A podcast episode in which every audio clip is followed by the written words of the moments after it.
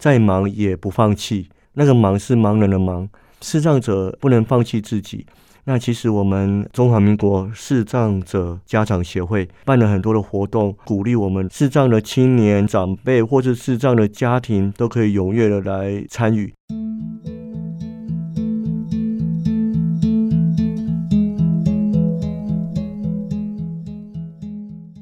欢迎一起来忙里偷闲。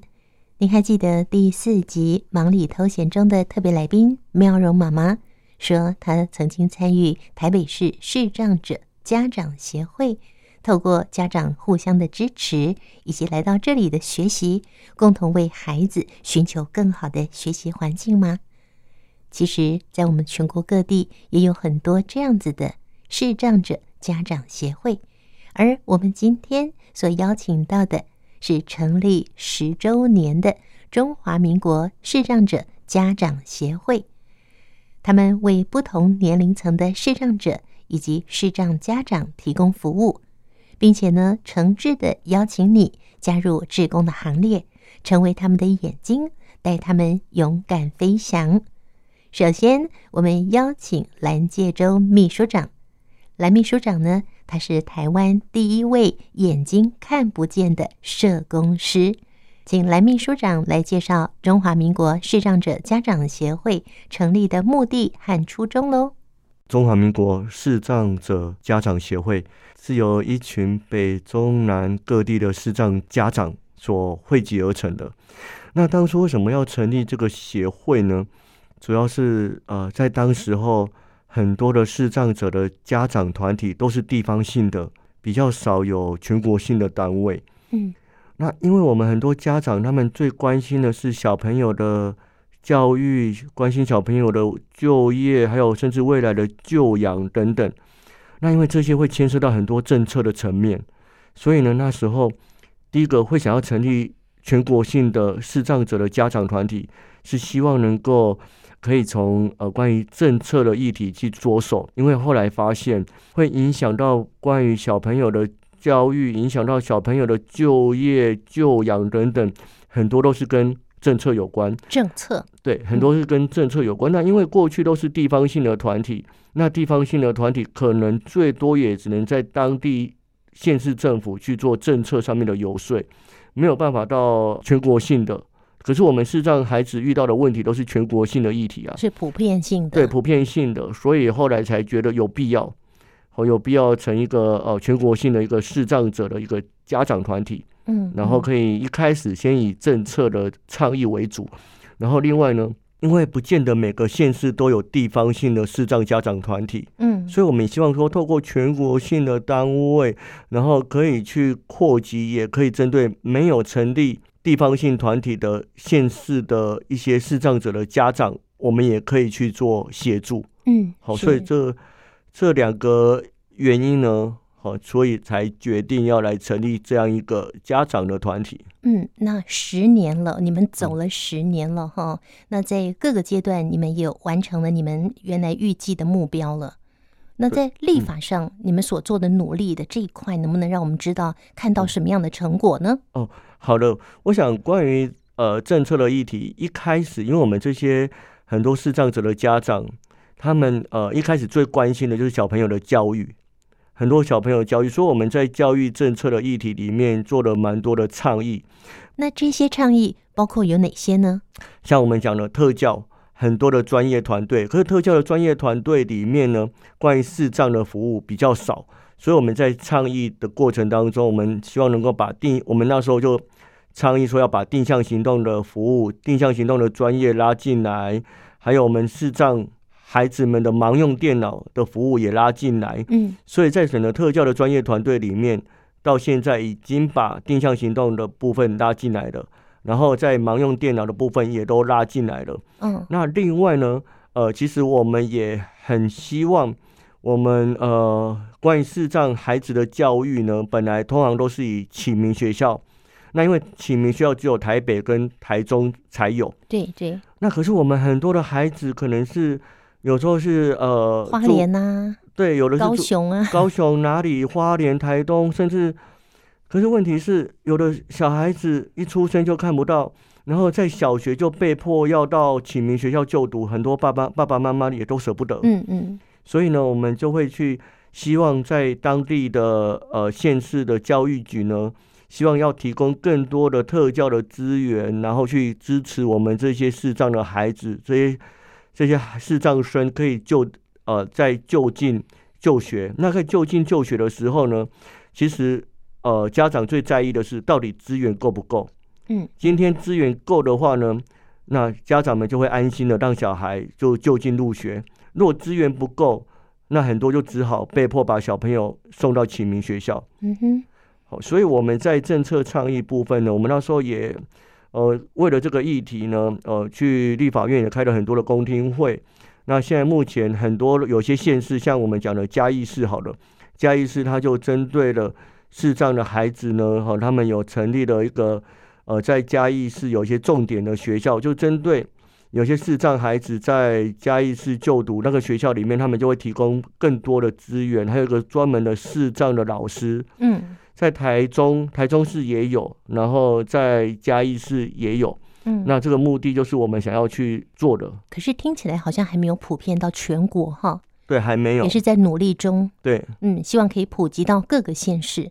对，我们是很希望说去普及到各个县市，因为每次要去争取这个部分的时候，呃，因为我们的视障的小朋友人数就比一般的身心障碍人数比较少，所以我们又会被卡到说教育部它会有师生比，那我们达不到师生比，可是不代表我们就没有这样的需求。当然有需求啊。对，嗯，好，所以我们在这方面，我们就一直在想说要用什么方式去突破，哈，所以我们就会希望说，呃，包括。今天为了要达到师生比，他除了在学校里面提供服务以外，他还可以到外面去做巡回辅导的教学。嗯，就让整个饼把它做大，和目的也是希望让我们的这些视障的小朋友真的可以就近的入学。呃，我们就是希望把视障巡回辅导的教学加上在学校里面的教学，因为过去只有巡回辅导的服务。哦，那可是呢，巡回辅导服务它可能是一个礼拜。才来一节或两节，甚至有的一学期才来一次，那我们就觉得这样的资源是非常的不够的。嗯，真的是非常不够的哈，所以我们才会希望说，所谓的重点学校，就是学校巡回老师是驻点在学校里面，他可以针对这个学校的视障生呢，提供更多的时数的教学。嗯，那从一开始成立到现在十年了，你们不断的为视障者。或者是视障者的家长在争取他们应该要拥有的一些权利或者是福利。那除了这个之外，你们还为视障者举办了很多的活动，还有你们今年积极规划和努力的重点也介绍给大家喽。呃，其实啊，我们刚前面提到的，我们除了政策的一个游说倡议以外，那我们目前呢，还有提供一些呃直接的服务，包括刚刚提到的视障青年的服务。我们是有一个充权一个培力的一个团体，我们每个月都会办一次。那另外呢，我们还有针对全国的视障家庭，我们会做分区的座谈会，特别是到台中、到南部，就北中南，我们都会去跑。嗯，那另外呢，我们还有针对。啊，视障的长辈们，视障的老人，嗯，好，因为我们发现现在的科技非常的进步，那很多这种智慧型的手机，其实啊、呃，可以解决视障者在资讯资讯取得的困难的一个部分，所以我们就觉得我们很鼓励我们的视障长辈们要开始多学智慧型手机，嗯，好，所以我们也开始做了很多关于视障长辈们的。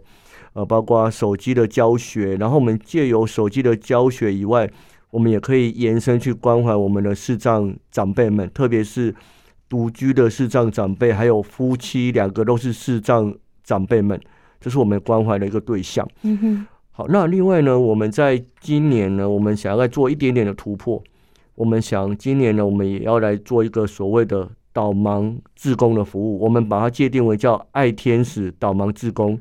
哦，爱是那个眼睛那个爱，E Y E，哎，E Y E，那我们要做爱天使导盲志工的服务，因为我们也从这个服务里面看到了，我们就是从呃去协助我们的视障长辈们，有的独居，有的夫妻都是视障者，可我发现他们在生活上还是需要有很多人的协助，包括陪同就医、陪同洽公、陪同购物等等，那我们就决定说，好，那我们今年我们呢再做一点突破，我们来做导盲志工的服务。嗯，那另外我们也看到了，刚我们前面提到的，我们是针对全国的视障的家庭的服务。那我们也看到了很多我们的视障青少年来台北读书，来台北就学。嗯，那当他生病的时候，当他有需求的时候，他的家人很远，对，远水救不了近火。那我觉得我们也想要透过导盲志工来协助。来陪伴，或是说我们有些视障青年在台北读书，有需要陪同，啊，包括生病的需要陪同就医，需要有人陪同购物，或是需要有一些资料需要有人来报读等等。那我觉得我们有导盲志工可以来协助，而不必说一定都要仰赖爸爸妈妈，还要从中南部这样风尘仆仆上来。好，这是我们想要今年要做这样一个突破。最后，我们请简立纯社工来跟大家分享一个。在服务过程里面，让他最感动的部分，我想要分享是一位让我很感动的一位个案。简单的介绍一下他们的家庭，他们是单亲家庭，那由妈妈来照顾两位，呃，他们是双胞胎的姐妹。那妹妹的我服务的这位个案，她其实是弱势，前年的时候她是要刚升上大学，其实对他们来说是一个很大的阶段性的转换。那因为她以前也从来没有自己在外面住过，以前都是在住在家里，对，学校就这样来回。对，那大一之后，妈妈其实也希望他能够自己在外面独立学习。其实内心有很多的挣扎，真的，一方面不放心，对，但是又必须要放手。放手，对，那其实经过了很多的挣扎，所以让个案他是自己是决定去住校了。嗯。对，那其实这个个案他其实自己也是内心也是很多的挣扎。那他其实也很孝顺，他是为了妈减轻妈妈的一些负担，所以他还利用自己的课余时间去打工。他还去打工，对，嗯。对，然后也会跟我分享说他呃打工的时数不够啊，或者是这样子没有办法帮妈妈减轻负担，他自己也会给自己有蛮大的压力。哇，好孝顺的孩子。是，对。那他在刚进去学校的时候，也有遇到一些要选课的问题。以前高中国中都是学校安排好了，对，对，对，没有这个问题。那大一一进去根本搞不清楚那个选选课的系统。那对于弱势的朋友，他们其实要选课。光要看电脑要怎么选，会有一个蛮大的困难。嗯，我在过程中呢，也有跟他一起了解这个选课的系统，那也有邀请他来参加我们协会办理的视障青年的团体。嗯，那透过一些同才之间的互相支持，由学长学姐来提供经验，让他们能够了解。嗯，对，那。我也看到他自己很努力，在大一的时候，他可能课业不是很理想，因为还搞不太清楚。对，因为生活上的适应啊，是功课也是全新的。对，没错。然后在大一、大一下、大二上的时候，我们再见面的时候，他是很高兴的跟我说：“我领到奖学金了。”哇！对，那他学业都是 O Pass，我觉得这是一个非常大的一个。改变，嗯，对，在我看我我看起来我也是非常的感动这样子。那妈妈她其实也是很放心。你是辅导他的社工，是，那多久辅导他一次呢？其实一个月都会有，我们会透过电话啊，透过 Line 啊，或者是他来参加我们协会的活动，我们都会碰面，所以其实还算蛮频繁的，每个月都会有接触。是，这是最基础的啦，吼。对对。好，所以刚刚有提到这位是大一的学生，呃，进到学校去的种种不适应，到后来他学期结束了，可以领奖学金，对，他也非常的开心，充满了自信啊。对，所以你们这里呢也有所谓的。视障青年自立生活支持服务，是对。我们协会有一个我们的 slogan：再忙也不放弃。那个忙是盲人的忙，视障者不能放弃自己。那其实我们办了很多的活动、课程，都很鼓励我们的，不管是视障的青年、视障的长辈，或者视障的家庭，都可以踊跃的来参与。那另外呢，我们也是很希望大众呢，可以随时关心你身边的视障朋友。那也很欢迎有机会来参与我们，担任我们的志工，不管是活动的志工，或是担任我们的爱天使。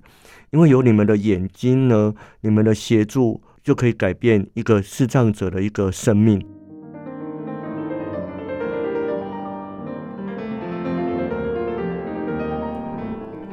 再忙也不放弃，这是中华民国视障者家长协会的 slogan。这句话除了鼓励视障朋友不放弃自己之外，也要送给家中有视障孩子的家长们，因为这么多年来，透过了许多人的努力，我们台湾的社会福利政策已经大幅度的进步，每一个人都该拥有安全的环境、平等的受教育权利。有许多视障的孩子在适当并且被尊重的环境下学习成长。他们有了突破性，并且让你我都惊艳的发展。最后提供给各位中华民国视障者家长协会的服务电话：零二二五九九五二一零。服务时间是礼拜一到礼拜五早上的九点到下午的五点三十分。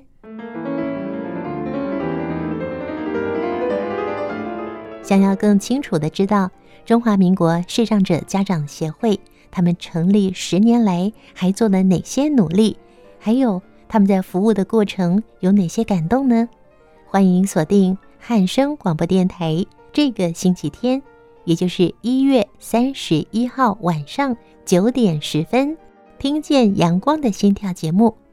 今天忙里偷闲就进行到这里了，我们下次见，拜拜。